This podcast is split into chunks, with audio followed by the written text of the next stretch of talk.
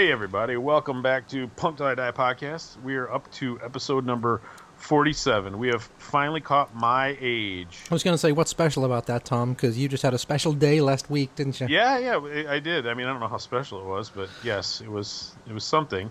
You know, Neil, within a couple months, we'll have even caught your advanced age, I suspect. Yeah, that's true, man. The way we're going, doing like four or sometimes 3 or 4 a week. But it's getting so crazy. Nice now too. It's. I think it's going to be more of a challenge to make so many of them when it's so nice out. Well, like, I don't know. It's the most beautiful suburban night tonight, or you know, it's early evening, and the windows are open. I'm once again nothing but me and my boxers and my Fortress of Solitude. That's a nice picture, but why we don't use the cameras, buddy. What is the what's the temperature there for you? Because it's hotter than shit here. It's in the 80s. It's 92 here. Wow. So Sunday night, and I'm sure people love listening to this, but it's crazy, yes. Right? So that's what middle-aged men. That's what middle-aged men talk about. The weather. This is what Chicago's like, though. Sunday night, it was got down into the low 40s, and in fact, my heat came on. My heat came on Monday morning. One day later, it's 92. It's fucking crazy. Yeah. This weather is just insane. I think it's going back to the 70s again tomorrow.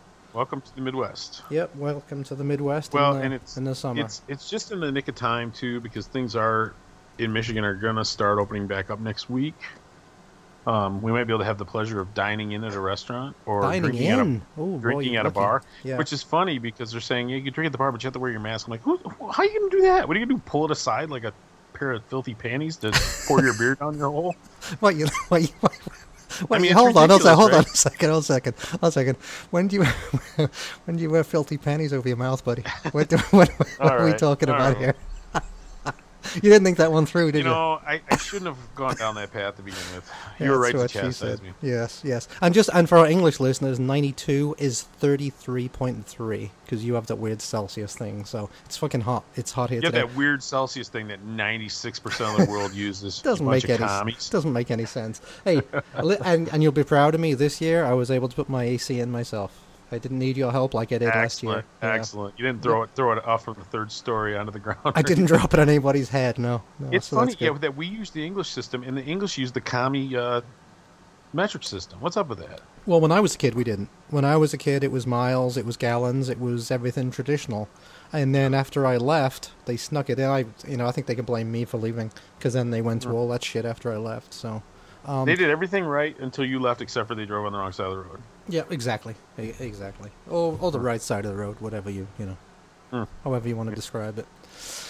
But anyway, what's going on today, my friend? What have you been up to? How's work? Work has been work. Everything's been good. Just some mild rioting going on here. What at work? In my some arrests, some cocks cracking some skulls, some looting of fudge shops and comic book stores. And, dude, you told me that. How you said with at the comic book store I could see maybe, but a fudge shop? Who the hell? Have you ever bought this stuff? It's like $15 for half a pound. But why do you have a fudge shop? Did we go back in time to like the 1850s? Well, why do you have a northern fudge Michigan, shop? Right? You've heard of like Mackinac Island fudge. That's like the most famous fudge. That's like up in northern Michigan. So there's a couple of these chain places that have little like satellite stores in these kind of, I don't want to say Grandpa's is not really a touristy town, but there's like the little area down by like the fancy hotel and the convention center and all that. And yeah, there's a fudgery. A fudgery, holy shit. Do you have a boot black too, or a gobbler? Chimney sweep. Chimney sweeps are us. Neil, we're supposed to be talking. We're supposed to be having a serious talk here, and we're laughing about Neil spent 3 summers packing fudge in college. It was his summer job. Ooh, I see what you did there. That's no,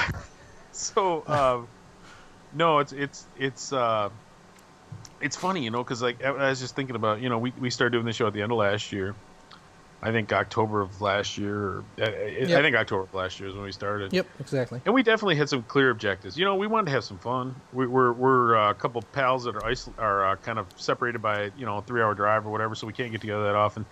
So we're gonna get together and we're gonna record this thing where we talk about some old punk stuff. We're gonna have a laugh, have a drink, just have a good time. And our goal was always to not be political. I mean, I think we made that like a conscious decision, right? You did. I mean, whatever. It was okay. You're going to hang it on me. Well, but the truth. No, I mean, if something comes up, sure. But we're not going to be overtly political. And I'm not one of these people like, oh, keep your politics out of punk. Listen, punk is very political, and I love my political punk rock. So don't get me wrong. It's just one of those things. I wanted to have a more fun, I just wanted to have more fun. And not argue with people about the fine points of anarchy or whatever. You know. Yes.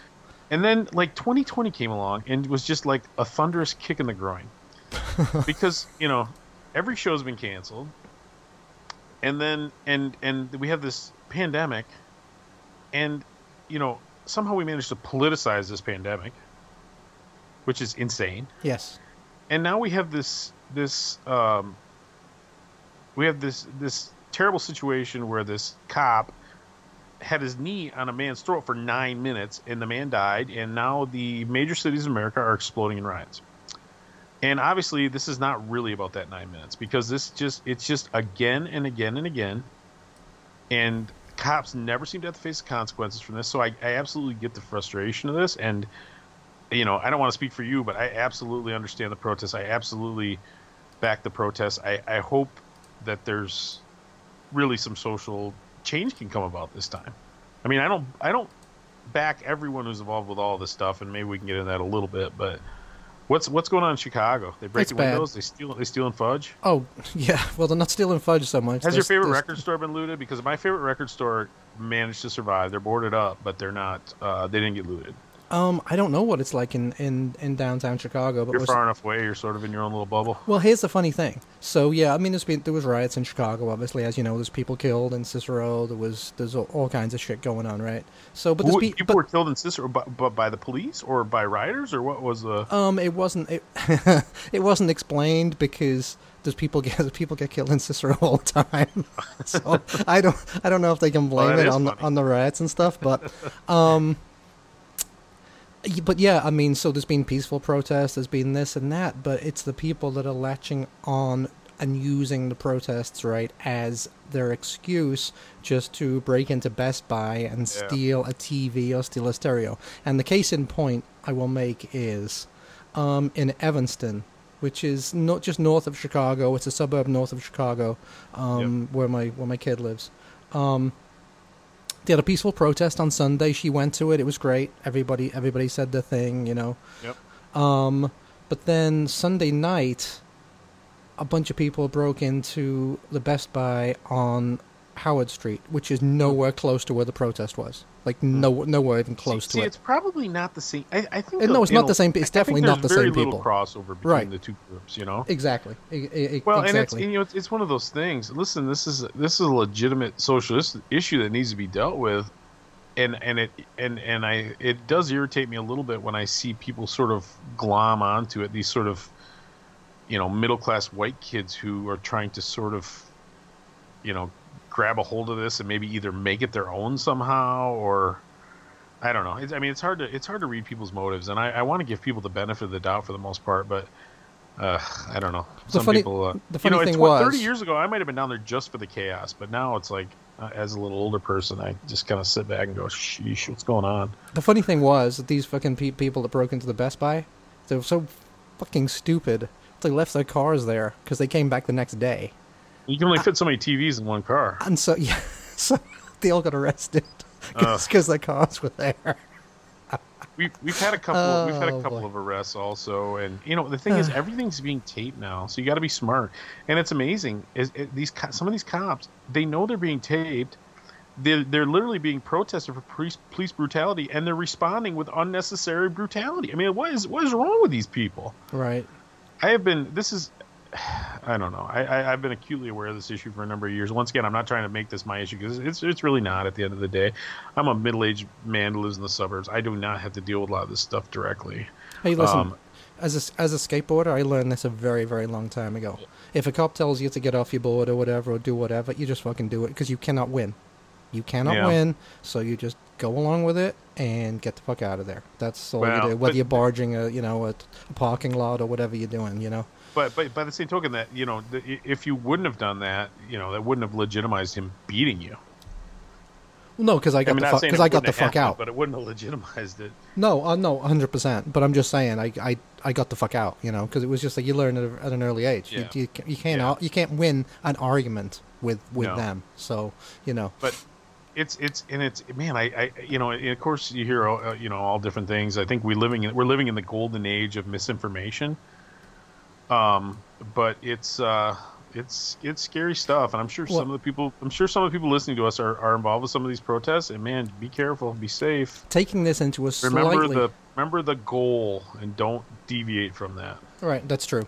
So taking this into a slightly different situation, but talking about what you were just talking about, the misinformation. So I do what I always do. I got into an argument with someone on Instagram. Yes. Because what they did, and this was actually a famous skateboarder who did this. It was a professional skateboarder. They put up a picture of John Lennon and Yoko Ono when they were doing their anti-Vietnam protests. Thing. Yeah. And, you know, they were holding up their sign that said out of Vietnam or whatever, and they photoshopped that out and put their thing in there. And there's nothing that annoys me more than that. When they do that with the signs. Yeah. They constantly do that now, doesn't it? But it's so fucking annoying. Because you're fucking with history, and B, you might get dumb people who don't realize it. And it's just, if you want to make that statement, that's great. Make that statement. But those people did not make that fucking statement. So stop once again, doing that shit. And I think we had this conversation last week, Neil. I think this is a rerun, that you're probably the only person who gets that worked up about it. But that being said, you're right. It is a little annoying when every single semi-wizened but semi-retarded quote is attributed to Morgan Freeman or something. Yeah, well, and you see Morgan Freeman's face. It's Morgan Freeman didn't say that. Yes, that one's true too. But it's like, I mean, it goes deeper than that, right? Because I mean, I used to work in the textbook industry, and I think I've told you this one before. Was they were using a Beatles image, but they'd photoshopped all the cigarettes out of their hands. And it's like, I'm sorry, that was history. Cool. That was history. They didn't even look cool without their cigarettes. Well, exactly, because they're all standing up, holding their fingers out. So now it just looks like they're retarded. Yes. But it's like, that's what happened. And I'm sorry if you don't like it, but that's the way it was. And you should not be fucking with history. That's just the way. So it's a bigger issue than this for me. It always bugs the fuck out of me when people do that. So ultimately, I didn't really want to talk about this at all. But the fact of the matter is, I didn't want our silence to be deafening. I didn't want our silence to say that we're cool with what's going on or that we're, you know what I mean. I just wanted to say real briefly that listen, we stand behind you protesters, and be safe and don't be dumb, and I recognize that this is a legitimate problem, and I don't know. I'd like to hope that maybe something will come of it, but man, it's just so many times, and that's why you can understand the violence to a certain extent and the vandalism, because it's just the same crap. So, you know, these maybe a couple courthouses need to get burned down. I don't know, a couple cop cars smashed. I just feel bad for the small business owners because this rage is unbridled rage. Right, and the cop cars are going to get replaced, and all that means is our taxes are going to go up.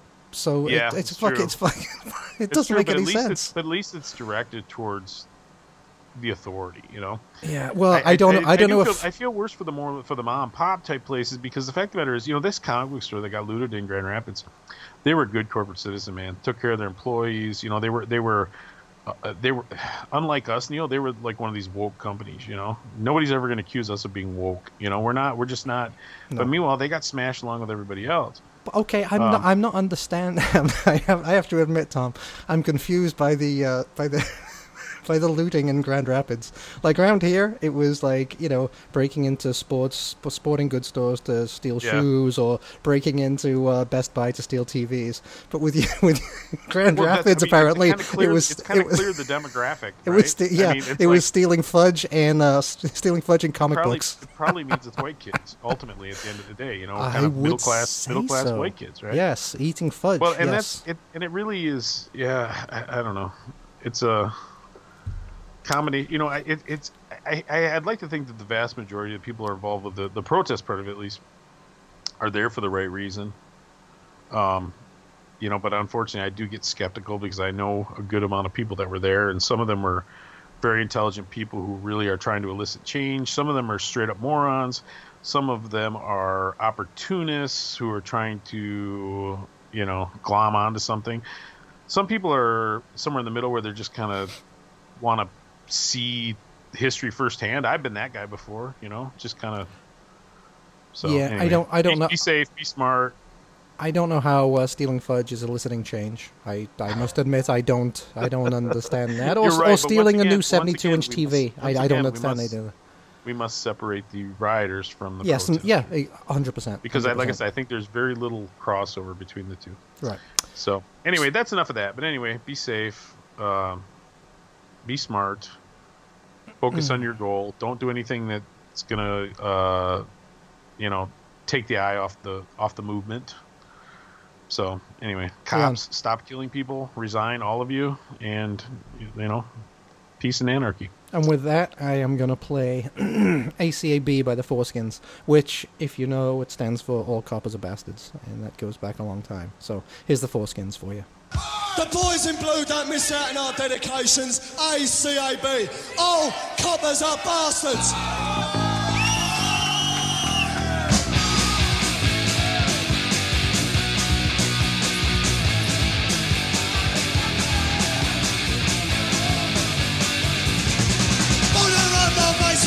We got in a little fight.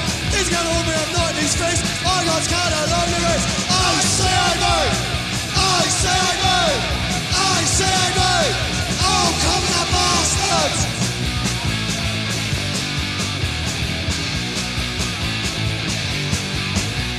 I'm gonna call the plea my case. Doesn't like that look at my face. Then I put two away. I say all I had to say. Then I say I move. I say I move. I say I go, all comes a bastard. Can't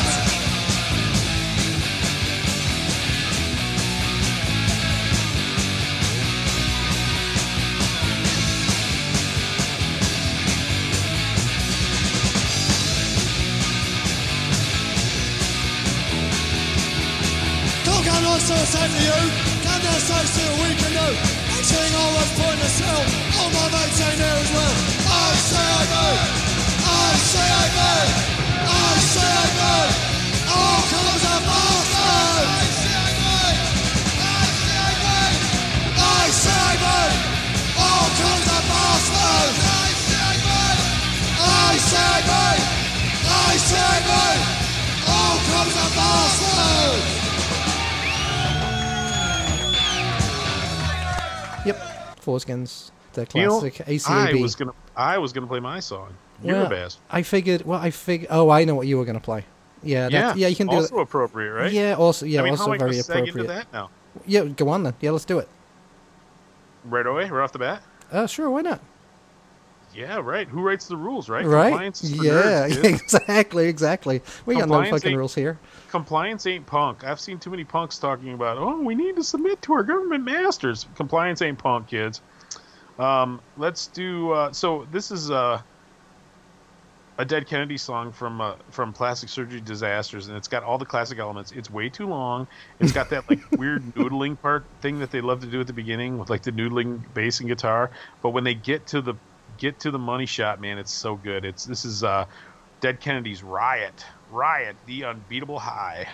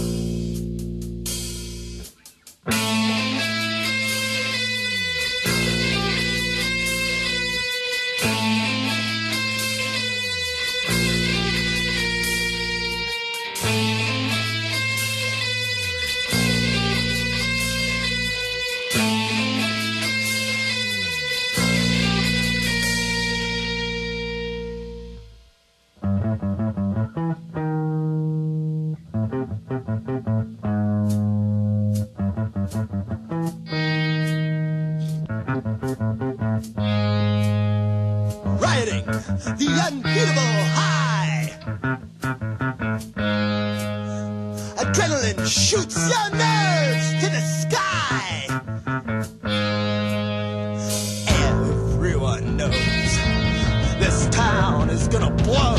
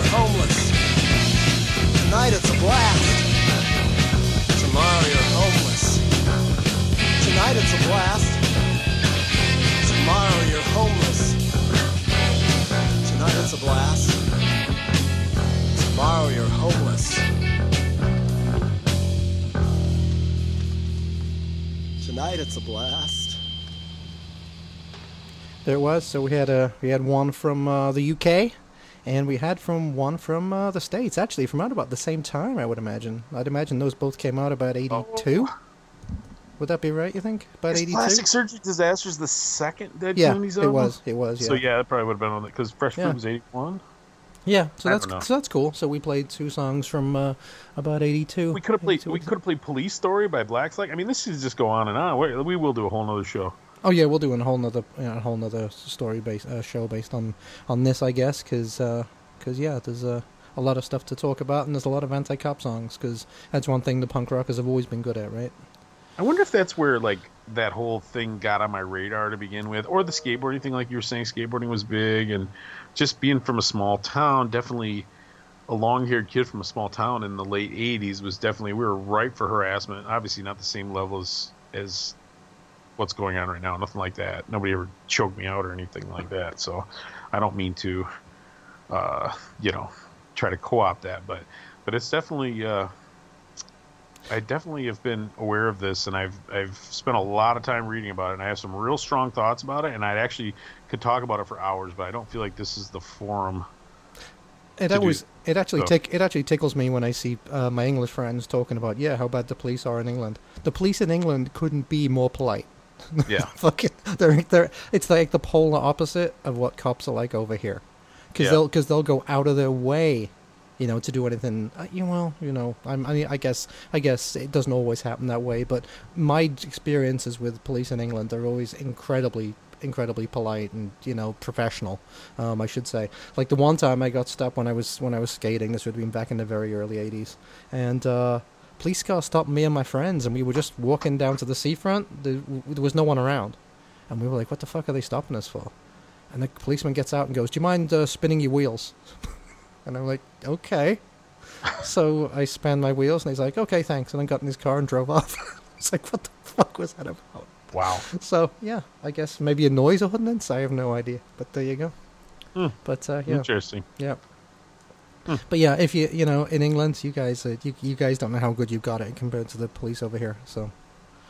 Well, and I think the idea of the peacemaker, it has gone out the window over the years. And like I said, the militarization of the police is no joke, and it's something that everybody should be concerned about. And I'm afraid it's easy for those of us in the suburbs, you know, those kind of white middle class people in the suburbs, to think it's not going to affect us. But the fact of the matter is, it shouldn't have to affect us for us to care about it. That's very true. I mean? Yeah. And secondly, my wife just came in. My wife just walked in, and I'm just laying on the bed in my boxer shorts. What a delight. She doesn't seem that impressed. Well, anyway, you've been married a long time. It's funny. My wife's in here changed, and I told her I wouldn't talk about this stuff in front of her anymore. So let's move on to something else. Well, what were you just saying? There was something I was about to talk about what you just said. Whatever. We'll get back to it. Yeah. Listen. Yes. Oh, I know what it was. It was about, okay, so I'll get off it after this. But it's just the one difference I've seen between cops in the UK and cops in the USA is that it seems like stupid hats. Well, that, but also it seems police in the UK, violence is their last resort. Yeah. Whereas it seems over here for cops in the US, violence is their first resort. And listen, I understand there's a lot more guns over here and shit like that. I get it. But, I mean, I know people have had their dog shot before. Mm-hmm. Because, you know, stuff, just stupid shit. Like, they immediately go to maximum violence. Yep, and escalation rather than de-escalation. Exactly. And I'm assuming that's just a training thing. It has to be. And the militarization, that whole thing. And if you want to watch something really scary, watch some of the Waco shows that are now on, like, Amazon and Netflix and stuff like that. Because what happened in Waco was just absolutely insanely ridiculous. Well, yeah. And the fact of the matter is, that's a good point, too, because, like I said, this has gotten really partisan, I'm afraid. But the fact of the matter is, that was Bill Clinton, was the commander-in-chief, and he massacred men, women, and children, him and Janet Reno. In Waco, well, and he didn't do it personally. Well, but ultimately, and so you know, so this totalitarianism type attitude is not alone Trump's, but I mean, it's scary when he talks about bringing the military, and I mean, it's insane. It's insane. Oh, and then the ATF, you can't use the military against your citizens. I mean, unfortunately, the National Guard's been doing that for years, but I mean, if you bring active army, it's just not acceptable. Well, yeah, I mean, at Waco, the ATF were in first, and they fucked it up, so then the FBI had to come up to fix what the ATF had done, and by that time, yeah, it was just a huge mess, and by that time, it just got to be showing who was the bigger man kind of thing, so, yeah, and like 75 people died or whatever. For one man, they killed a bunch, you know. Yep, just ridiculous. And listen, the government has the government in our country has a great history of massacring its own people. There's no question. And listen, I know we're not alone in that. You know, I think there's kids coming out of school right now.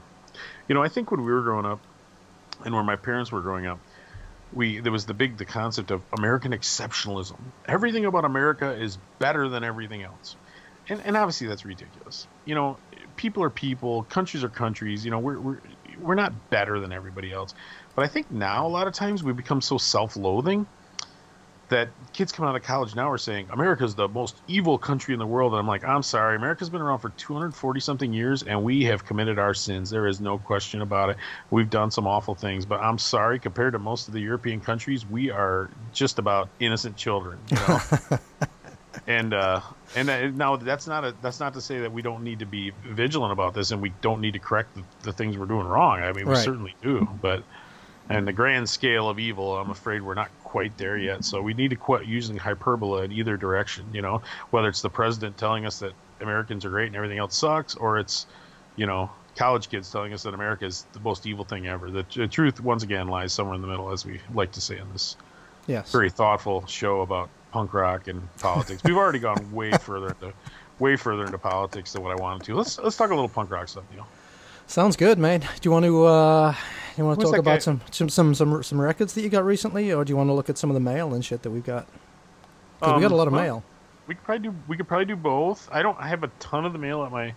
Okay, well let me read right this now. One because I think we were going to talk about this a bit. Okay. So we got a piece of email from I don't know if he's a new listener, but he wrote in for the first time. Called Joshua Burke. Well said. Well said. Iowa, from Des Moines. Des Moines, right? Joshua from Des Moines? Yeah, something like that. I don't know. Josh Burke. Joshua from Des Moines? Yeah. Des Moines, Iowa. You just showed us that you weren't really a true Midwesterner there with that's that right. massacring I did. Of Joshua from Des Moines. Well, correct me, man. But no, you're good. But anyway, so he said, amongst other things, he says he's found himself diving into vinyl collecting. Being an early collector, do either one of us have opinions on true punk essentials to start a collection with? So that got us both thinking, because we thought that was like a really good idea. So for someone who's just either getting into punk rock and or someone who's been into new stuff for a while but wants a grounding in some of the old stuff, some of the essentials. So we've both figured we do like a top 10 of albums. So I figured, should I do British stuff, Tom, and you do American stuff? How does that sound? That's what we're gonna do, right? I think that sounds great. It's funny this came up because I ran into a friend, an old friend, played in bands with him years ago. So an old friend, my age, 47-ish, and he was talking about how he just started buying vinyl again, and he literally had bought 4 records. And it was so interesting. Now, granted, he's more of a mainstream rock and roll headbanger kind of guy than straight up punk. But it's funny to start at the beginning, because most of us have been doing this for so long. So I actually, it was an interesting thought to me, going back to, square one and trying to start from scratch. But like, I can't remember what he had. It was like, I think, like AC/DC, Back in Black, and Nirvana, Nevermind, and like something by Metallica or something, which, like I said, much more like rock radio, but it is interesting to the thought of starting over. What also is interesting is that I had a list of my top 10 things that I thought you should get, and now I can't find it. But oh, for God's sake! Right. You go ahead. You go first. Go ahead with your okay. All right. With your gentle billy club swinging, cop loving. What? So I'm going to start obviously with the so this is all going to be 76 to like early 80s probably stuff, but things I think would be essentials to any decent punk rock collection. So did you do like a number like 10, or is it just kind of random? No, it's just random. Okay. Just random, but I got 10. So obviously the first one would be Sex Pistols, Never Mind the Bollocks. Obviously, maybe the epitome of punk rock. The wasn't the first punk rock album by any means, but it was probably the the one most people look to the most. Yeah, you can't go wrong with that. No, can't go wrong with that one. And the second one I have is the Clash first album, self-titled.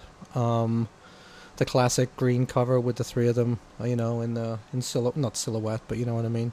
But it's got to be the English version. And you can tell it's the English version because where it says The Clash is bottom right, rather than the horrible... Don't pay for the import. The American version's fine. No, it's not, and I'll tell you why. The American version you can tell by the top left, because this was recorded in late 76, early 77, right? All the songs were together as one. They were recorded together in one session, and they all stand together. For some reason, when they released it in the States 2 years later, they removed 4 of the original songs and put some of the singles on that had come out in late 78 and early 79. So the thing doesn't stand together. It's almost like your greatest hits at that point. It's not the. Well, sounds horrible. It's not the album. No, but it's not the album that the Clash recorded. So that's why I think if you're going to get it, look for the original English version rather than the American and Canadian version. So, geez, I didn't mean to offend you there. Nah, I'm just busting your balls. Yeah. I have strong opinions on things. Is that right? When did that start? Yeah. No, sorry. Go ahead. Third would be the Damned first album. Damned. The one where they're all the 4 of them on the front sleeve, covered in like cream cake or whatever the hell it is. And I feel like that you gotta go to Machine Gun Etiquette after that, right? Yeah, but I think I was torn between the two, right? Yep. But I think just because it's got New Rose on it, I just think I agree. I think at the end of the day, if you had to pick one, I think Damned is better too. Yeah. But it's like 1 and 1/8. I mean, I remember seeing that album cover back, and this was before I was even into it. This would have been when I was like 13 years old, and just being disgusted by that album cover when I first saw it, and then it was like, hey, that's actually pretty funny. So that one. Fourth, I would have the first Adverts album, Crossing the Red Sea with the Adverts. Classic early punk. They could hardly play, and it's obvious on that album, but the songs are fantastic. The lyrics are fantastic. They had a female bass player, which was really unusual at that point. That's just a classic early punk rock pretty album. Easy on the eyes, too. Old gay? Advert, right? Yeah, definitely. Fifth, I would have Buzzcocks, and I was going to do their first studio album, but then I remembered something you said, that you like the Singles Going Steady. Oh, and I guess, good. Yeah, and I guess if you are going to do just one Buzzcocks album, I guess Singles Going Steady would be the one to get. Cause interesting. I didn't consider compilations when I did this list. Yeah, and I wasn't going to, but it was like, you know what? It has all their great early singles on it. Classics, just absolute classics, rather than going with their first album under the music. So I decided to go with the Singles Going Steady if you were starting a collection. So there's that one. 1, 2, 3, 4, 5, 6. The next one I have the first Generation X album, which is just called Generation X. And for those people that don't know, that's where Billy Idol got his start. Yep. So that the second album's not so great when they started getting a bit more mainstream and getting to be like top 20, and he was like the glamour boy. The truth of the matter is, I'm not that crazy about the second Damned album either. The second. I mean, it's got some good stuff on it, but it's kind of weird. Good as the first and the third, right? Yeah. But the first Generation X album, it's like a sepia kind of brown and white cover, a photograph of the four of them. It's just fantastic, and Durwood's guitar, I've never heard anything sound like that on any other album since, so it's worth getting just for that, and they got such great songs. Next would be the first Siouxsie and the Banshees album, The Scream, because it's just so weird. And early punk rock was just, in England, it was so, in the States too, actually, it was all over the place. It couldn't be pigeonholed. So you'd have some, fast anarchic stuff, you'd have some slower stuff, and then Siouxsie and the Banshees was just weird and kind of haunting and jagged. That first Banshees album, which didn't come out till 1978, because they couldn't get signed for whatever reason for a long time. But The Scream came out in 1978 and was a huge hit immediately. And so those are all the original ones I'm going to go with. Then I'm going to go with a couple of later ones. So we're talking now 80, 81. So the first is the Anti-Nowhere League album, We Are the League, because that one's a completely classic. 82, wasn't it? Yeah, maybe. Yeah. Kind of street punk. He recommends the original lyrics when they talk about being a child monster. If you can find it. That one's been repressed so many times. Not the cleaner, it ain't clean by any stretch of imagination, but it's been repressed so many times. I think the one I have is Drastic Plastic. It's like one of those 200-gram records that you could practically knock somebody out with. Yeah, I mean, and it is a complete classic.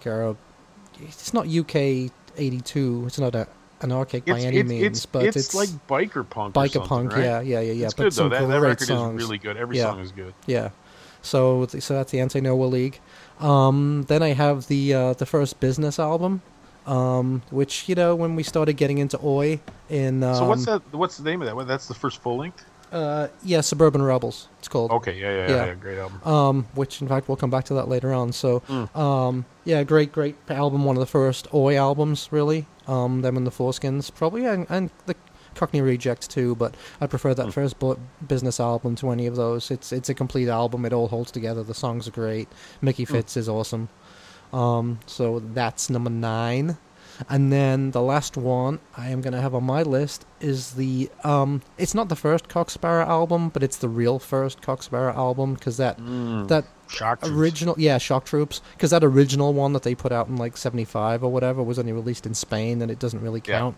Yeah. But Shock Troops is like got all their early classics on it, and it's still today probably the greatest street punk / Oi album of all time. Great album. So great album, no question. Yeah. So there you go. So there's my 10. So there's your 10. If you want to start your vinyl collection with your 10 British, there's your 10 British picks. Because he said, beyond the first couple Ramones albums and the first couple Clash albums, where do I go? So he actually had a little bit of direction. So why don't we go back to that song right now that you were just kind of, you were teasing. All right.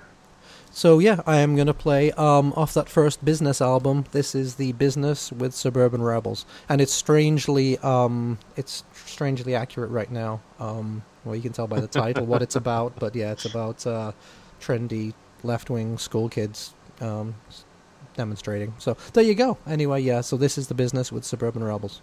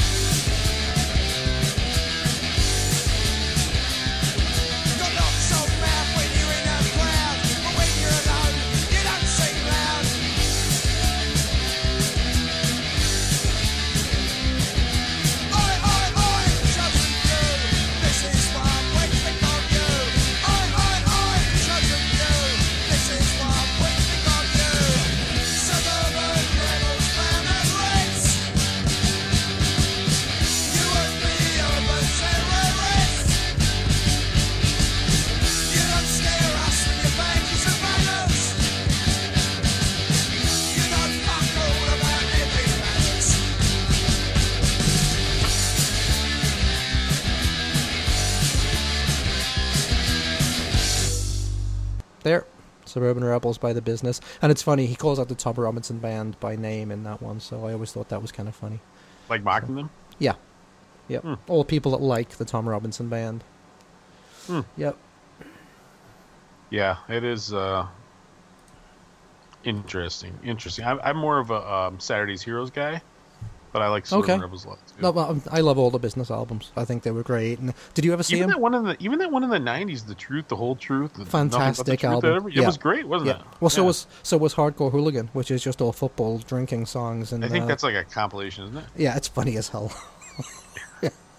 Where the chorus is one of the songs is "You Cunt." It's great. Sorry, I don't remember that one. Because someone missed a penalty.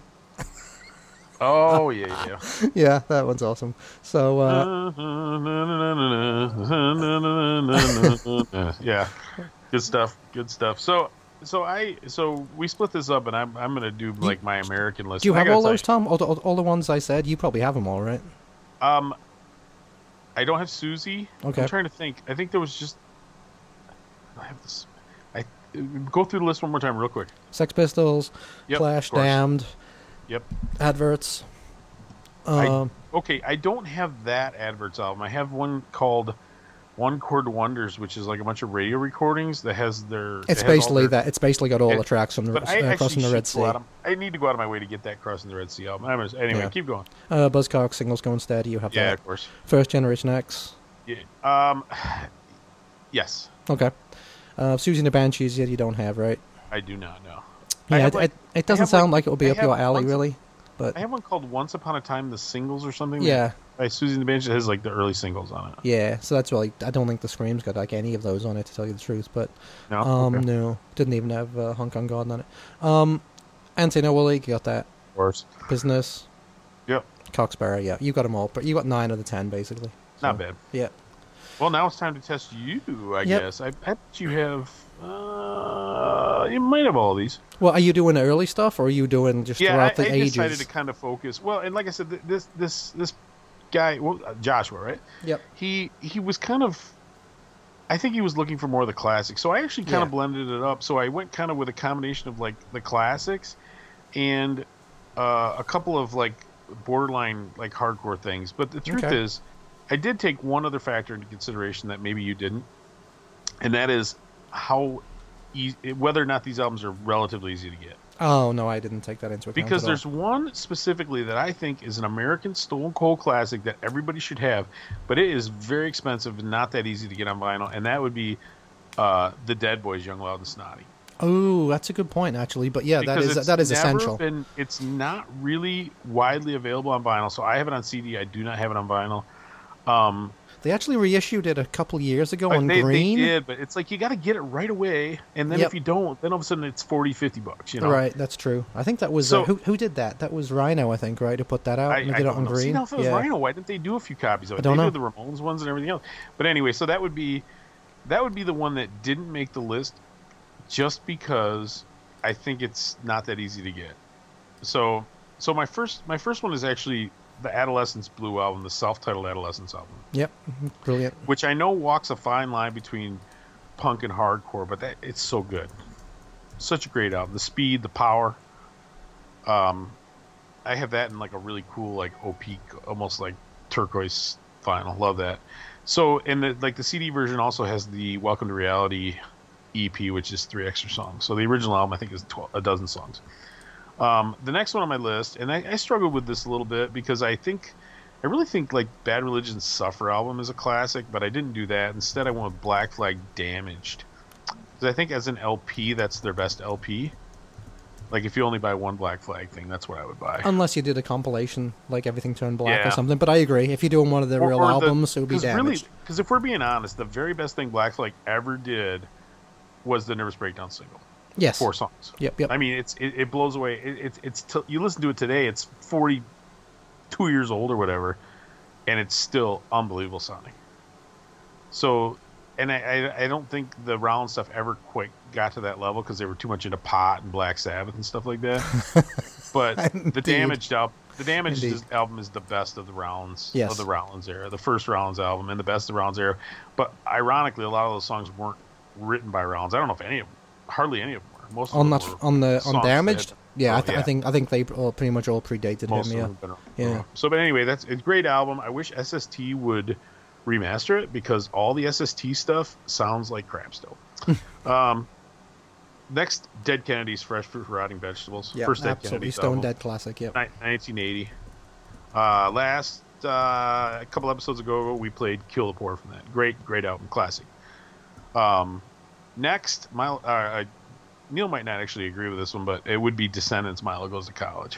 No, it's a classic album. I'll give you that one. So good. Yep. So good. Did we play one? No, we didn't play some of that. The next one I would have cheated on if I'd have known Neil was going to cheat with Singles Going Steady, but I only picked like proper LPs. Well, you could change it. Well, but I don't think – I think the compilation version is only available on CD, so I'm not sure. But so Minor Threat, I chose their self-titled album. Yep. Because I think that's definitely their definitive work. But they did a CD compilation called Complete Discography. And it's got pretty much everything they ever recorded on it. And it's honestly, it's kind of a classic in its own right, honestly. Yep. So anyway, Chef's definitely something by Minor Threat. And Misfits, I'm going to say Walk Among Us. Such a great album. Yes. Classic. Everybody should have it. Even though Static Age is also great and definitely worth owning once you get Walk Among Us. First Ramones album, even though I think the first 3 albums are undisputable classics, I think you need all first 3 Ramones albums and really the fourth one too. After that, it's much more hit and miss. But I definitely think Ramones, Leave Home, and Rocket to Russia are all Stone Cold classics. See, it's funny that we say that because I know what you mean, because obviously those later Ramones albums don't compare to the first 3 or 4 or whatever. Yeah. But if you compare them to 99.9% of other punk rock albums, like Brain Drain would still beat every one of those albums. Well, it's funny because I think because the first ones were so good or were so stylized, you know, when they did the End of the Century album, it was I still don't love that album.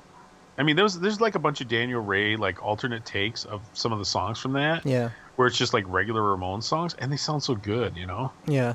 I hate all that instrumentation and all that crap. I mean, do I listen to that occasionally? I do. I mean, I kind of like listening to... It's I don't know why, but I still like listening to Joey kind of croon about "Be My Baby" and stuff. You know, I just, 100%, okay. yeah. But it's funny. I'm actually old enough. It's kind of like timpanis and all this stuff. And it's just like dun dun dun. It's like, oh, come on, dude. I'm old enough that I remember going to a record store and buying that, and you know, about the turn of the about 1979 turning into 1980, and it seemed like a really fucking big deal. Yeah. So yeah. Well, it's funny because you know we were talking about the. I'm going to embarrass myself here. Newer Shells or Younger Shells? We had Rookie Rochelle on, and they covered the whole... Was that Newer Shells or Younger Shells? That was the Newer Shells. Yeah, that was the Newer Shells. They covered the whole Animal Boy album. Yep. And I was kind of talking about how I actually prefer their production style... Yes.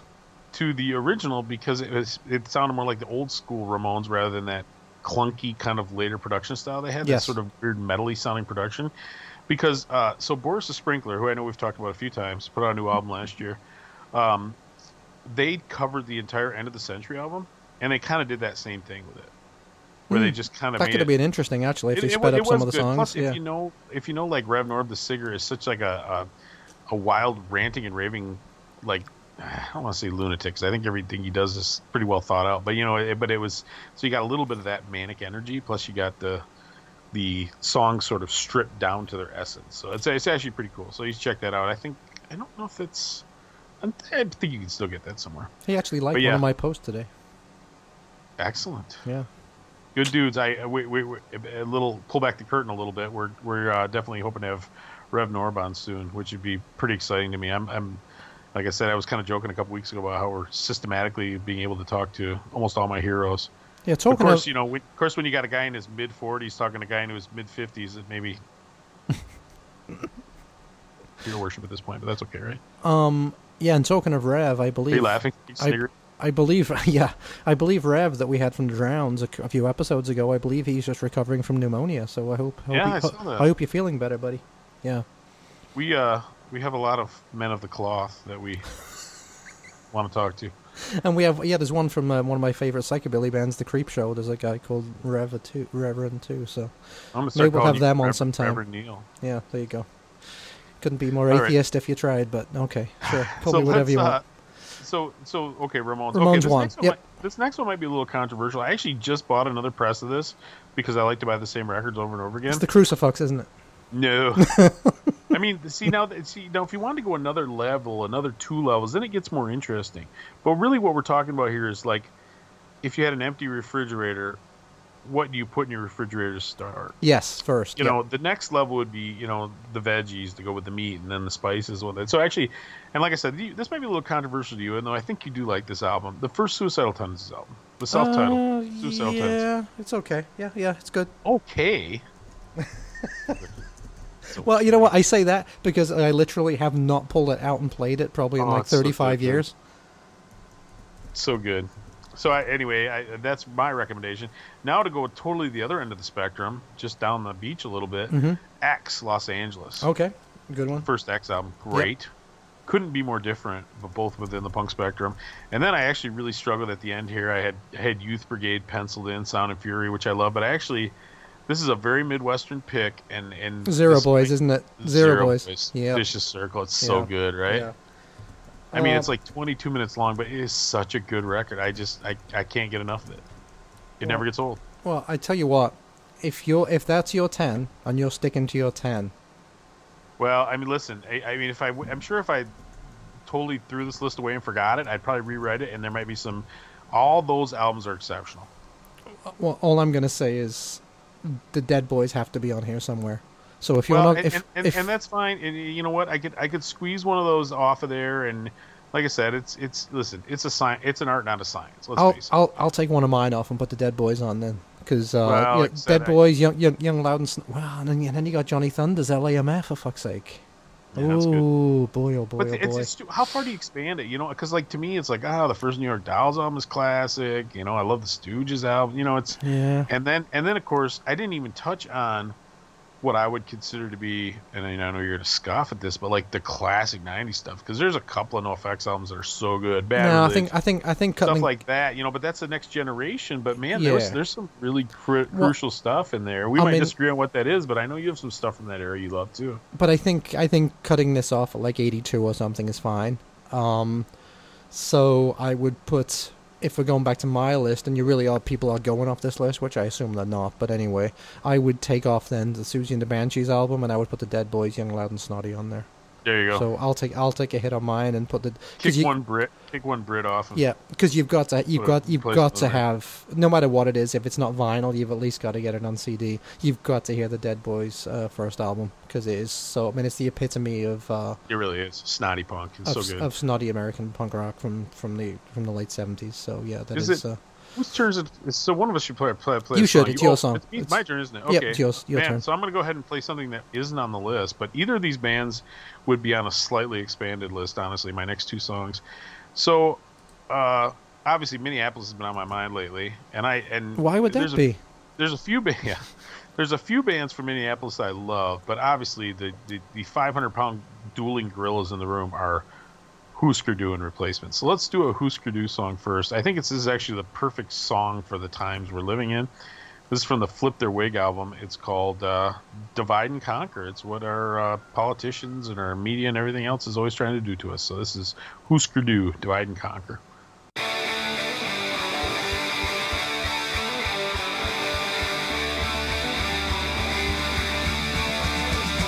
When we divided up all the land, we got states and cities have their neighborhoods, and more south of the shore.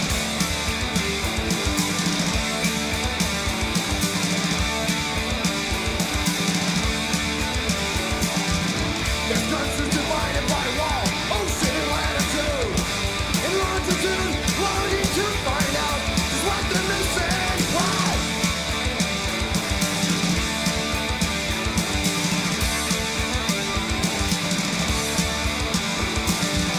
There's lots of area codes and 9-digit zip codes. See freaky code or raincoat, artery shopping, no.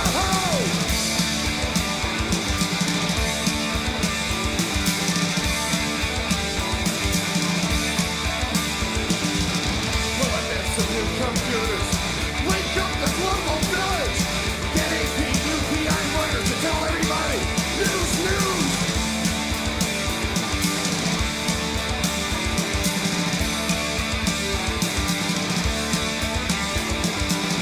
There'll be one happy neighborhood spread out across the world. Who's gonna stop that burglar from breaking into my house if he lives that far away? Why?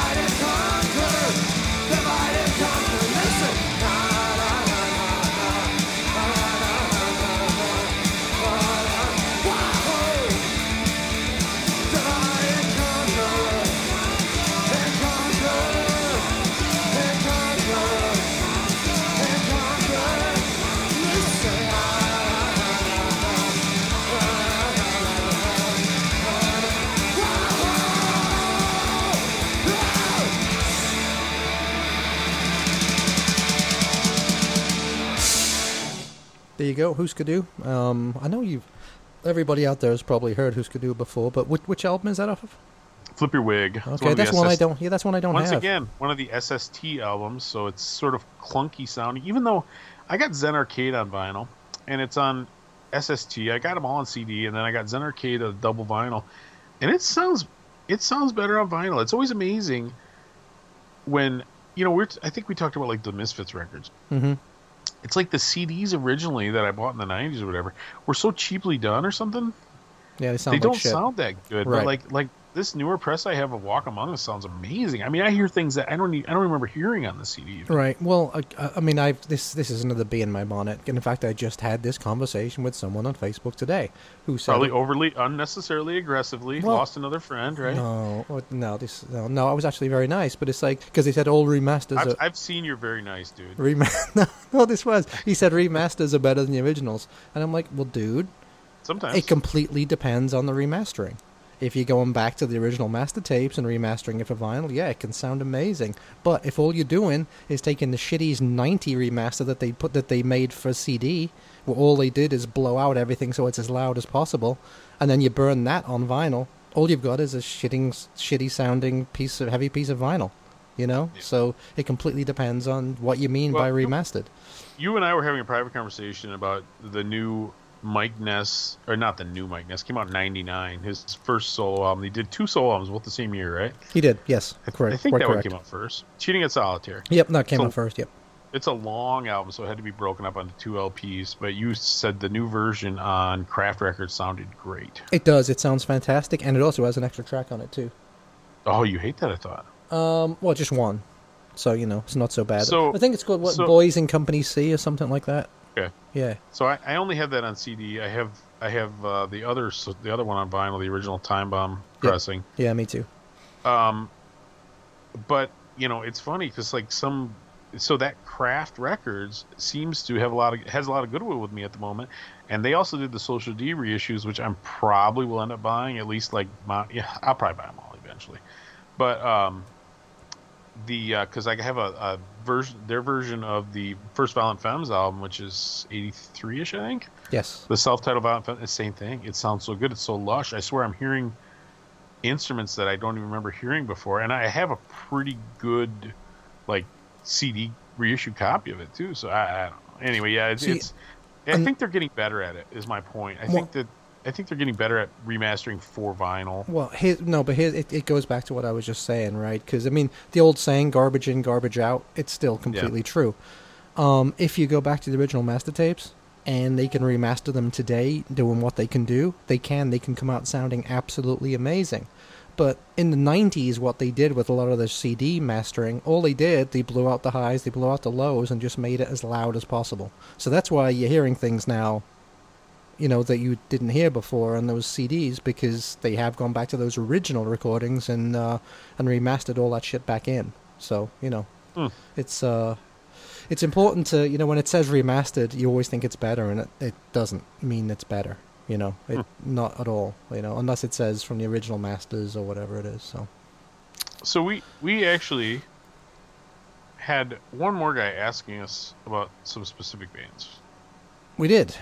You want me to do that, or what do you want to do? You want to give us some more mail? We've got a ton of mail. Yeah, we do. Why do you why do you bring that way? If you've got it in front of you, bring it up. And it was just real brief. A guy named Ryan, he's from Arizona, and he asked us about three bands, and he said, "We really like to hear you guys' opinion on Off with Their Heads, D4, and The Broke Downs." Okay. So I have a really strong opinion of... Well, yeah, I know I have a strong opinion about two of those bands, and the other one I never really listened to. I have... Well, let's hope we don't mesh, because I don't think so, because I think I know which one you haven't listened to. Yeah, I don't know The Broke Downs at all. Okay. Well, that's funny, because they're from your neck of the woods. They're like suburban Chicago. Are they from... like Joliet or something? I mean, not right, not super close, but they're Chicago suburbanites. Yeah. Yeah. Joliet or... one of those little towns around Chicago. But anyway, so go ahead, because the one I don't know, the one I never listened to is D4, which everybody tells me I should. Maybe I should. I don't know. Maybe it's like one, like after a while you haven't seen a movie and everybody talks about the movie, but you're like, yeah, I haven't seen it. I'm just not going to watch it. So maybe I'm missing out. Yeah, well, at the time, Minneapolis, another Minneapolis band. At the time, we're talking what, 94 or something like that. Yeah, maybe. There weren't many bands that sounded like D4. They were super. Which is super. I think they were three piece. Are they? I don't know. Straight ahead, just no nonsense, getting on with it. Good songs, short songs, kind of weird. Had their own sound, but since then that sound has been co-opted like by like a million different bands. So if you were to listen to them today, I can guarantee you'd be like, well, this isn't that special. This sounds like 500 other bands that I listen to now. So but you know, they're still fondly remembered. I know they played the Metro actually probably in like November, maybe December, when I was thinking of going, but it's sold out. So a lot of people still obviously. You're right about a Mina 3-piece. Sorry, 94 they started. Yeah, so I think a lot of people, you know, really remember them fondly, and they have a lot of cachet because of that. But I think, like, if you listen to them for the first time now, you'd be like, eh, this isn't anything special. So you know, but I've got a lot of love for D4. One of my only friends. 4 albums. Yeah, one of my friends turned me on to them, and at the time, I'd never really heard of anything that sounded like them, like in the mid-'90s, because I wasn't listening to that much punk and hardcore and stuff in the mid-'90s. So, you know, what can you do? So tell me, what? No, go ahead. I was gonna say, tell me a bit about the Broke Downs, because I don't know anything about them at all. So the Broke Downs, they were on Red Scare. I think they still are on Red Scare. So you kind of want to think that they're just like a pop punk band, and they do run around with bands like the Copyrights and bands like that, but they are so lyrically I think you'd actually really like them. Their lyrics are very twisted, and they're very snarky, and they have a real strong element of bitterness, which I know you like. What do they sound like? You know, they kind of remind me of, and this sounds bad on paper, but they kind of remind me of a cross between like a Copyright style pop punk, pretty standard style pop punk, with maybe like a little like of the herky jerkiness of like the Minutemen or something thrown in. And like I said, I know that doesn't necessarily sound good on paper, but they're a good band. I dig them. I've seen them a few times. I have some of their albums. I don't have all. I've actually been kind of, that's one of those bands whose singles I've kind of been hunting. Okay. So I've got a few of their singles. So anyway, they're a cool band. I dig them. As far as Off with Their Heads. Yeah, we probably have very different takes on Off with Their Heads, because I really only know the early stuff, and that is completely different to the stuff that they're putting out now. Because I think that Off with Their Heads is one of those bands that on paper I should not like at all. Right. Just doesn't seem like anything I'd be into. It's very confessional. It's very hard on the sleeve kind of thing. Well, now it is. So the newest, good, but the newest album is. But I don't think their old albums are like that. It's been like that for a while now. Quite it a has? Few years. Oh yeah, okay. Yeah. That first Epitaph album was very much like that. But the fact of the matter is, it's really good. I really like Off with Their Heads. They're good. It's not. You know, I've come to the conclusion that the reason that third wave ska is popular, and maybe I'm high. Tell me, write me. Tell me I'm totally wrong with this.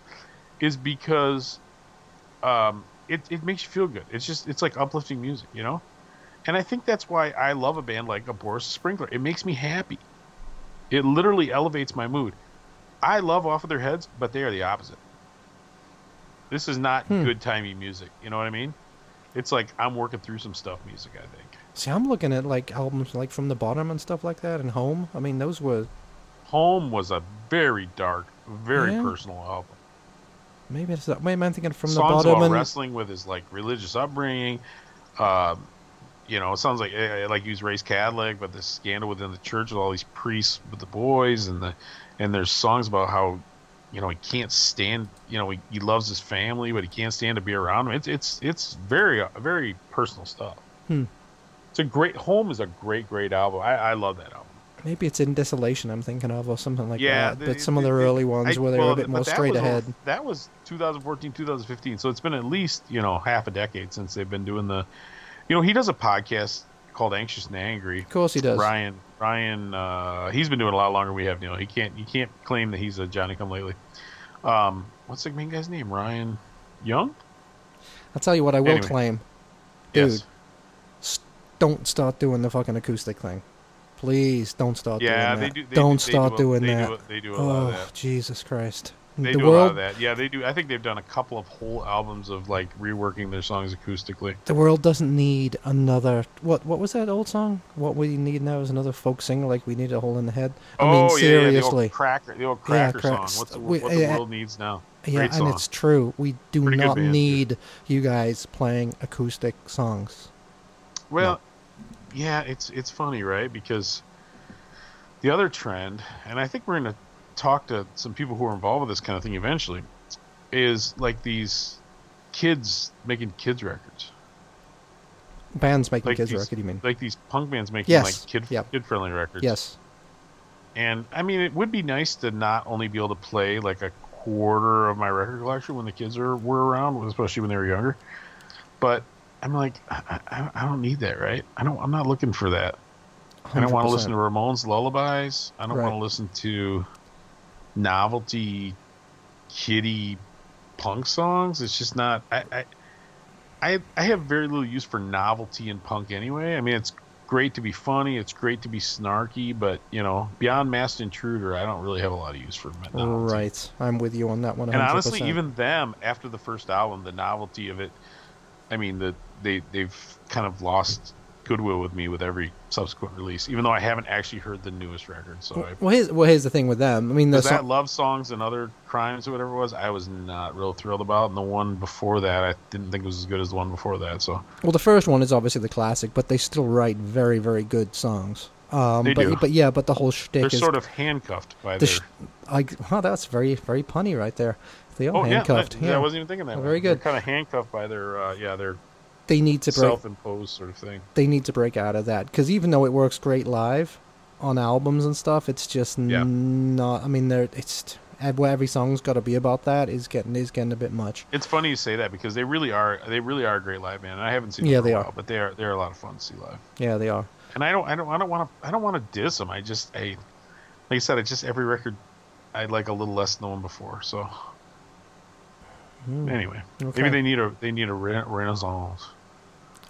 Well, anyway, so going back to the original email that the guy sent, it was just a weird three bands for him to ask about? The email he sent us, it was just a really random selection of bands right there. So I like the Broke Downs, you like D4, and we both like Off with Their Heads. But I like them, and I mean, I must admit, I wouldn't like reach. You should like the new stuff too, dude. You get you in touch with their inner man. No, child. I've tried. I've tried to listen to that new Be Good album, and I can get it. I can get about halfway through it. You know what it reminds me of? Who was that crappy band from a couple years ago that did the 59 sound? Oh, it's so much more sonically aggressive than that. I know who you're talking about. Actually, it's not Gaslight Anthem. Gaslight Anthem. It actually isn't. The guitars are so thick. You're high, and the drums are thundering. Nah. That's a bad analogy. No, it's not. Listen to the vocals. Dude, the vocals are almost exactly the same. 59 sound was a cross between like punk and Springsteen. Well, what do you think this is? This Be Good is almost exactly. Yes, it is. No way. You listen to the vocals. I've touched the nerve. Yeah, I'm telling you, it is. The songs are 4 or 5 minutes long. Nerve. I don't. I have no skin in the game. I don't. It's not like they're my band that I'm out there telling everybody to listen to. Maybe it's the vocals, but also the songs are slow. I feel like we played the song. We played one of their songs, maybe when we were doing like our year-end best of list or something. Yeah, I'm sure we did. Yeah. Another Minneapolis band. Who's that? Off Their Heads. Oh, they are? Oh, I didn't know that. Even though I think he might be in Chicago now. But anyway, it doesn't matter. Anxious and Angry is a cool little resource. They sell some cool stuff. They got records. Anyway, check it out. But their podcast. So his podcast is not about like punk rock stuff. It's about I think mental health stuff. Because he's been pretty open about his struggles. You know, his mental health struggles. Yeah. So. Talking about email. I just want to give a shout out because we've got a lot of email recently. You want to play another song and then do that? I tell you what, you play one because I'm not ready for mine because it was something I wanted to talk about on mine. So you play your next Minneapolis song. Okay, so another album, such a classic, the very first Replacements album. Now the Replacements went through a couple of stages. Obviously, they start out as no question a kick ass suburban bunch of kids playing punk rock. Their first album, Sorry Ma, I forgot to go to trash is so good. So we're actually going to play the very first song from that, and another Minneapolis band. So yeah, Replacements, Taking a Ride from Sorry Ma, I Forgot to Take Out the Trash.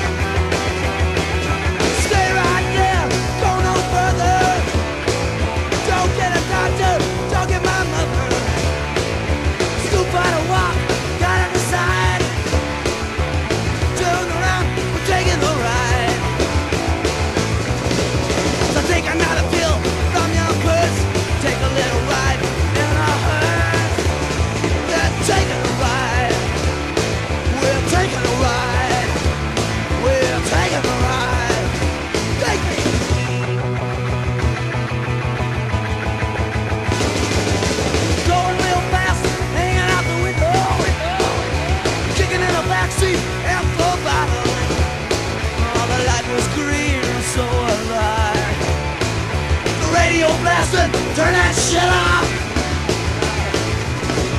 90 miles an hour, sliding out grease. I got my doubts, we're making it one piece. Stop taking a ride. We're taking a ride. We're taking a ride. Take it!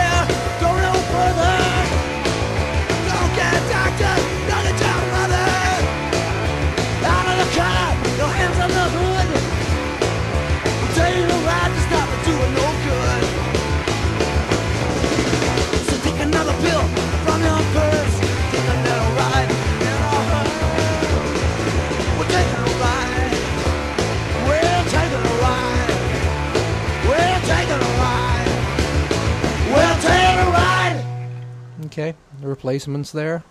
Which year was that from, Tom? When did that? Really early '80s, maybe like '81 or something. Okay, but yeah. It's funny, you know, because the Replacements, they had a little bit of commercial success later, and so the majority of the general public, that's the stuff they're going to remember, and that was okay. But what kind of happened, I think, is Paul Westerberg, the singer, guitar player, main songwriter, after a while, kind of took over the band, like, because the Bob Stinson was like the original guitar player who was like a wild man drunk, and I think once he left they kind of lost that ragged energy, you know. Mm-hmm. And Tommy Stinson, of course, is the bass player, and he was in the recent I did see them reunion at Riot Fest, which they put on a great show, I must say. Was that the one where it was on a Sunday night and it was in the mud? Yeah, it just rained like crazy. Yeah. But it was one. You know, it's one of those shows where I never would have got to see the band if it wasn't for Riot Fest. So as much as I kind of throw shade on Riot Fest now, thanks for the Replacements. Was it good? Was it worth watching? It was great. It was great. Okay. Yep. Matter of fact, all the Sunday night shows, which is when they always had the big reunion shows, that I saw, they were great. Like Iggy and the Stooges were great. I don't remember what the other ones were, but Replacements are great. So, yeah, good stuff, man. Good stuff. But yeah, go ahead and read some more letters. Oh, okay. Well, I wasn't going to read letters. I was just going to do some shout-outs, really. Okay. Yeah. Do some shout-outs. And also, yeah, there's been a lot of sticker people coming in, right? People want stickers from all over the place. Yeah. I'm going to send some out to South Africa.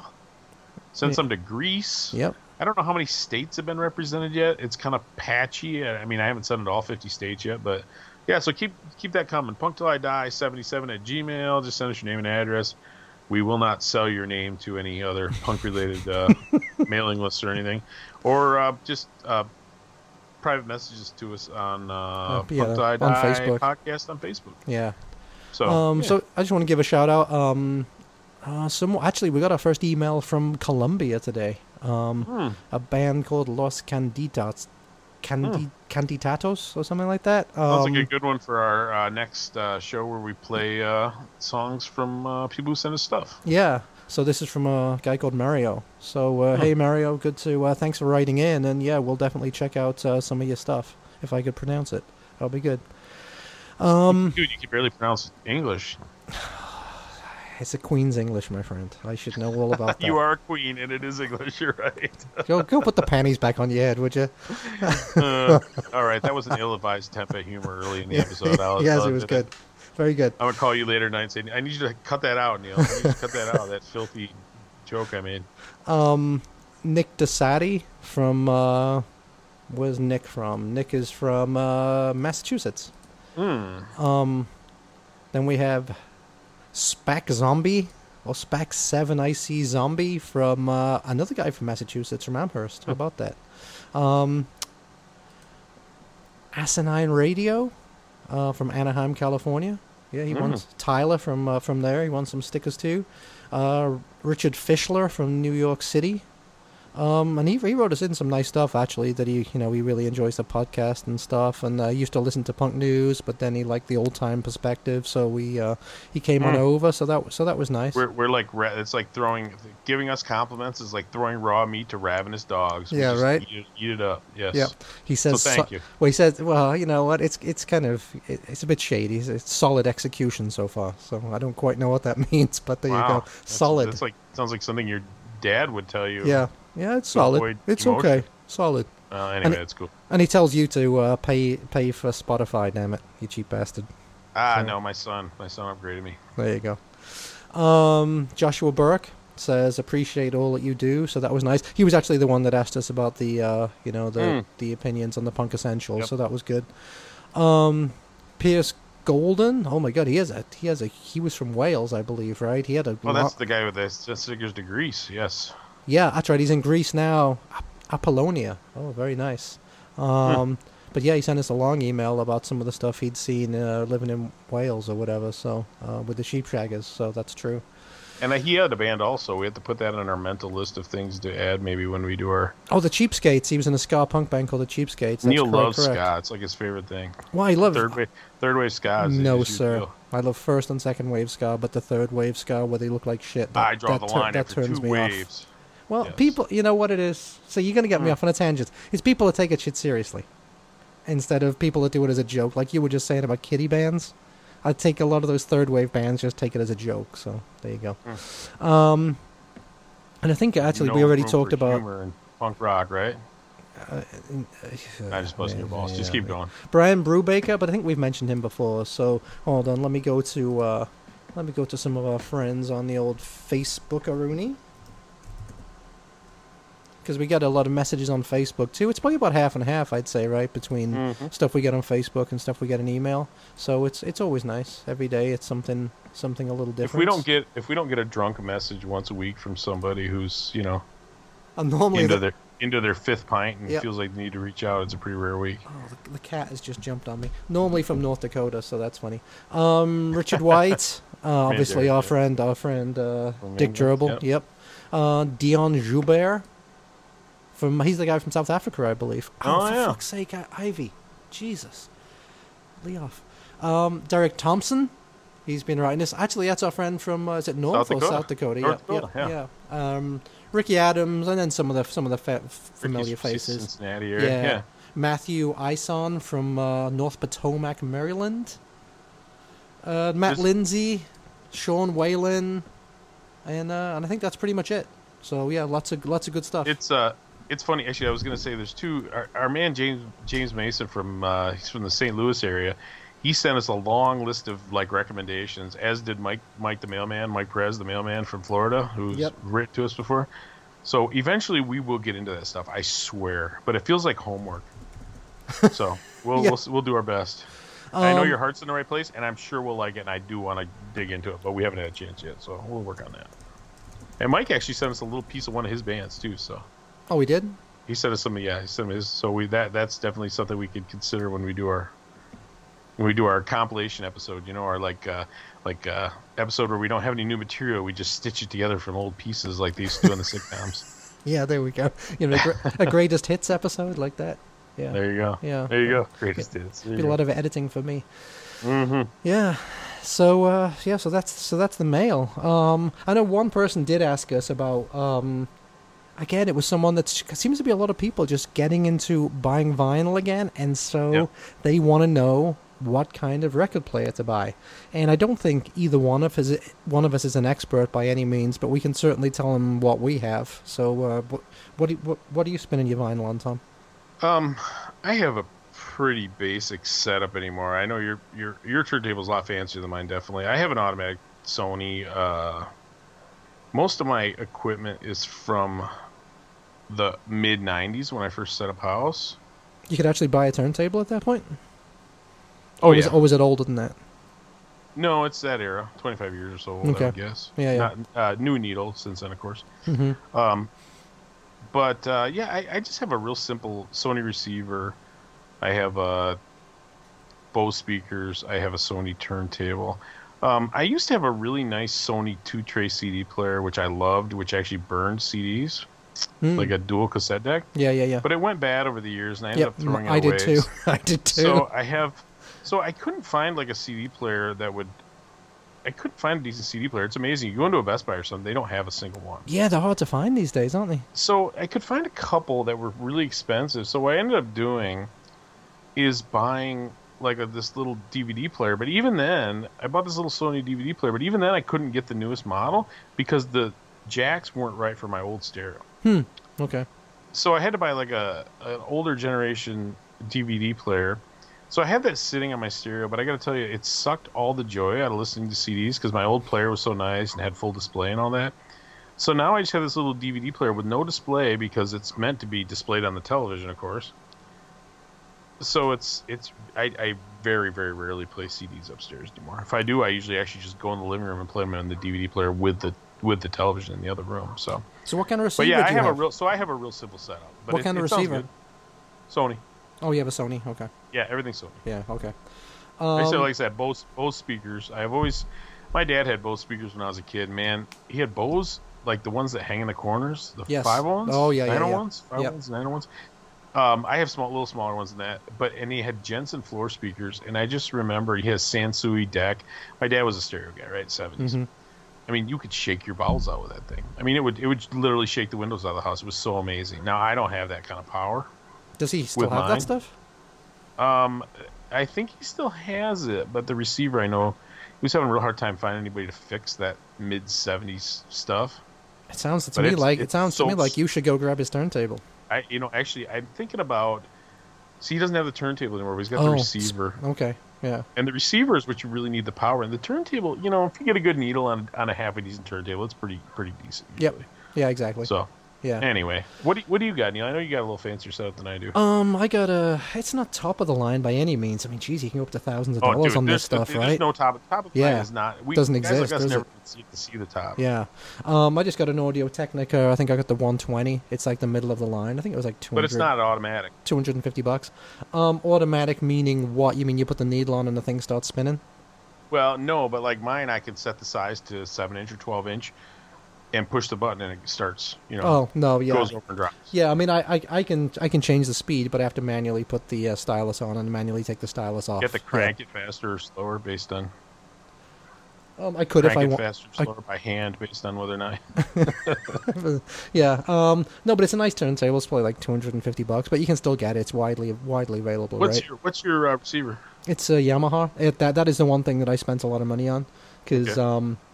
I have a friend at work who's kind of an audiophile, and he recommended this receiver to me. And actually, I found it secondhand on eBay, I think. But it's a fantastic receiver. This big Yamaha receiver I have, and then I have clip floor speakers. So yeah, it's a nice setup, but not too expensive. I mean, I probably didn't drop more than $850 or something on the whole thing. Yes. And I got all the pieces at different times, so I used to have cheaper speakers, until I could afford to buy the Klipsch ones and this kind of thing. So, but one of the things you do want to do, and was something that made a big difference for me, is you can get all kinds of slip mats, right? I mean, everyone makes slip mats these days, the band logos on and stuff. Most of the time, those actually are worse than having no slip mat at all, because they attract static. So I actually got like a 1/4-inch cork anti-static mat, and that made a huge difference. Hmm. Yeah, it made a huge difference, believe it or not. So as far as?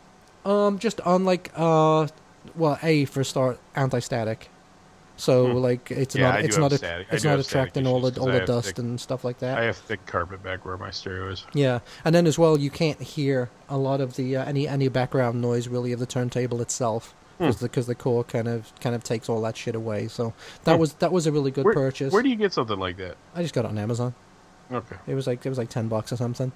But then what I do as well, and this, you know, if you got a big vinyl collection, this would be a lot of money. But first thing, buy plastic sleeves for all your vinyl, for all your albums. Of course. Yeah. That ain't expensive. Got to do that. You do it as you go. Yeah. Yeah, you wouldn't want it to do 1,000 at once, but yeah. But then I bought the almost like archival anti-static poly inner sleeves. So those are expensive. Those so I take out like the cheap paper inner sleeve that comes with most punk albums and replace it with one of these anti-static inner sleeves. So yeah, don't do that. It keeps the vinyl a lot better. You know, especially if you're paying money, if you're buying stuff on Discogs and you're spending a lot of money on it, you want to get that cheap, crappy paper inner sleeve out of there and put it something that's lined. So again, it's static free. Then you know, vinyl isn't attracting dust as soon as you pull it out, kind of thing. So.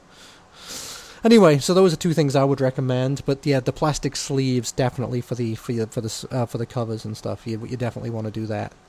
So, because I mean, vinyl these days is expensive. It is. You know, and the one thing you do not want to do is buy one of those cheap fucking turntables or all-in-one units at Target. Scratches the piss out of you.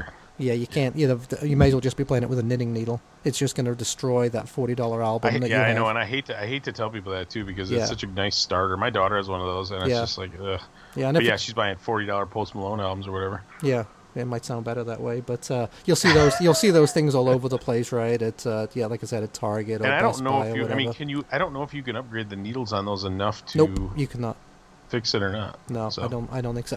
Who makes those? It's a C, right? I mean, Crossley. They look really cool too. They look like vintage and shit like that. Well, they remind you probably of the one you had when you were a kid, where it goes up in a suitcase and you kind of carry it around. So they're portable. They're cool. Listen, they are cool. My daughter's is a Motorola or whatever. I can't remember what it is. It's a vintage looking thing. It's cool. It looks real cool. It has built-in speakers, you know. Yeah. But yeah, not good for your vinyl though. So like I say, if you're spending $40 on albums, you do not want to, you know. You do not want to do it. You know what it's like. It's like buying a brand new big screen high def TV, but then not upgrading to the high def signal from your cable company. And plugging your VCR into it. So you got this fantastic TV, and then you wonder why the quality is still shit. You know, it's like, well, yeah, you got to upgrade to the to the high def package. You know. So anyway, that's what we have. Where we at, Neil? How long have we been rambling? We're about an hour and hour 20. So, should I play my last song? Why don't you play your last song? Yeah, I've saved this to last, and it's funny. Crass. I actually thought about putting Crass on my top 10 as one of the kind of classics that you got to get. Feeding the 5,000. Feeding the 5,000. Yeah, the first one, right? And the song I'm going to play is White Punks on Hope from, was that from Stations of the Crass, I believe that was. And this is the one where it starts off with them dissing the Clash, right? They said that we were trash. Well, the name is Crass, not Clash. They can stuff their punk credentials because it's them that take the cash. So it got a lot of pub because of that, because they were dissing the Clash on that one, right? But the reason I want to play that is just because, some of the lyrics are a little bit apropos to what's going on now, which is crazy considering they wrote it 41 years ago. Mm. And the line I really wanted to mention was, vicious mindless violence that offers nothing new. Left-wing violence, right-wing violence, all seems much the same. Bully boys out fighting, it's just the same old game. Boring fucking politics that'll get us all shot. Left-wing, right-wing, you can stuff the lot. And basically we're seeing a lot of that now. You know, we're being told what to do, either by the party in power or by the left-wing, you know, people that, especially in punk rock, right? If you don't do what they say, then you're not in our group. So it's... people seem to be okay with tyranny as long as it's got the right letter with a bracket in it after the person... imposing it. Exactly. It's, so it's intellectually dishonest and it's crap. So, you know, punk rock is think for yourself. Don't do something just because the crowd does it, or just don't join a cult just because someone tells you that this is what you should be doing. So anyway, this is Crass with White Punks on Hope. They said that we were trash. Well, the name is Crass, not Clash. They can stuff their punk credentials. It's them that take the cash. They won't charge nothing for their festival tool. RAR badges in their protest wall. Thousands of white men standing in a park. Objected to racism, they're carried in the dark. Black man's got his problems, his way to deal with it. So don't fool yourself real with your white liberal shit. If you care to take a close look at the way things really stand, you'll see we're all just niggas to the rulers of this land. Punk was once an answer to years of crap. A way of saying no, we'd always said yep. The moment we saw, always be free, they eventually divided life through credibility. The qualifying factors of politics and class. Lefty macho street fighters with his cars. I said got a racism, I came on the street. It was out of form and fashion for the socialist elite. Bigotry and blindness, a Marxist god. Another clever trick to keep us all in line. Need little labels to keep us all apart. Keep us all divided when the troubles start.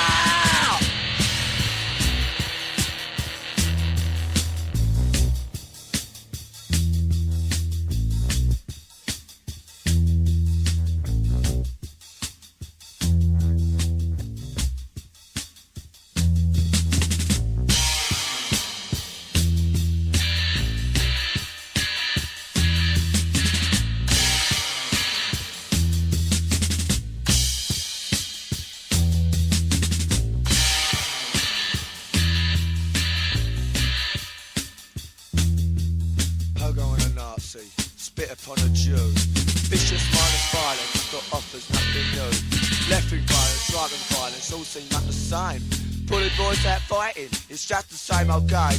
Boring fucking politics still get us all shot.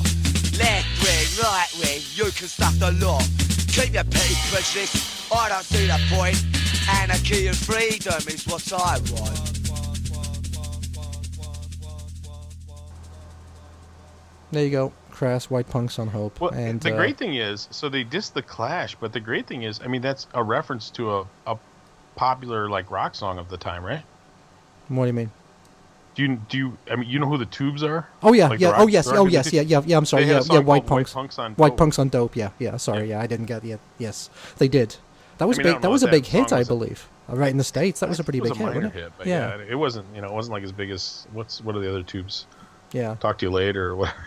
I don't know. So anyways, yeah, there's some pretty powerful lyrics in that, and Crass were like years and years ahead of their time, and you know, the music isn't for everybody. It's funny. I like Crass, but I really need to take them in small doses. I have these like big fat reissues they did a few years ago. I think they're 3 discs or something. I can't remember. CD reissue, but they're really exhaustive. Yeah. And the essays and everything else. But I can't listen to them back to back. It's very stripped down music, obviously, and it's so. Once again, it's so serious that it's not fun, you know. It's just you just don't want to listen to them back to back, and it feels it's okay. It's not like it's I don't know how to explain it. I'm losing myself, but you know what I'm saying. It's almost too heavy to listen to, musically, but lyrically to listen to it. Listen to these lines as well. I just pulled from the middle verse. I didn't realize I said this. The qualifying factors are politics and class. Left-wing macho street fighters willing to kick ass. They said because of racism they come out on the street. It's just a form of fascism for the socialist elite. Mm. So, yeah. No, that doesn't sound like anybody right now joining in the party. No, I don't know what you're talking about. 41 years ago. Yeah. Yeah. So anyway. So, yeah, I'm sorry we talked politics at all. Honestly, I didn't want to. I think we had a little fun in the middle. But oh, yeah. No, it was good. It was good. We'll I don't know. We signing off? Are we signing off? Yeah. I think we are. And this was nice because, again, this was just me and Tom. I know we've had an awful lot of guests on, but we have an awful lot of people who want to talk to us, so that's kind of cool. And but we definitely wanted to get one just of the old crew, just me and Tom, just bullshitting. Yeah, exactly. And we will continue to make time for that because we didn't even get into record collecting today. Nope. And I know we've both been buying a ton of records as we sit in our houses, so we definitely want to talk about that a little bit next time. Yeah, for sure. So anyway, Thanks for the kind words, everybody. Thanks for writing in. Thanks for listening. And punktillidie77@gmail and punktillidie podcast on Facebook. Yep. Thanks for listening, everybody. Yeah, thanks for listening. And be safe out there if you're hitting the protests. Be careful. Yep, and more than ever, stay free. Okay, bye, everybody. See ya.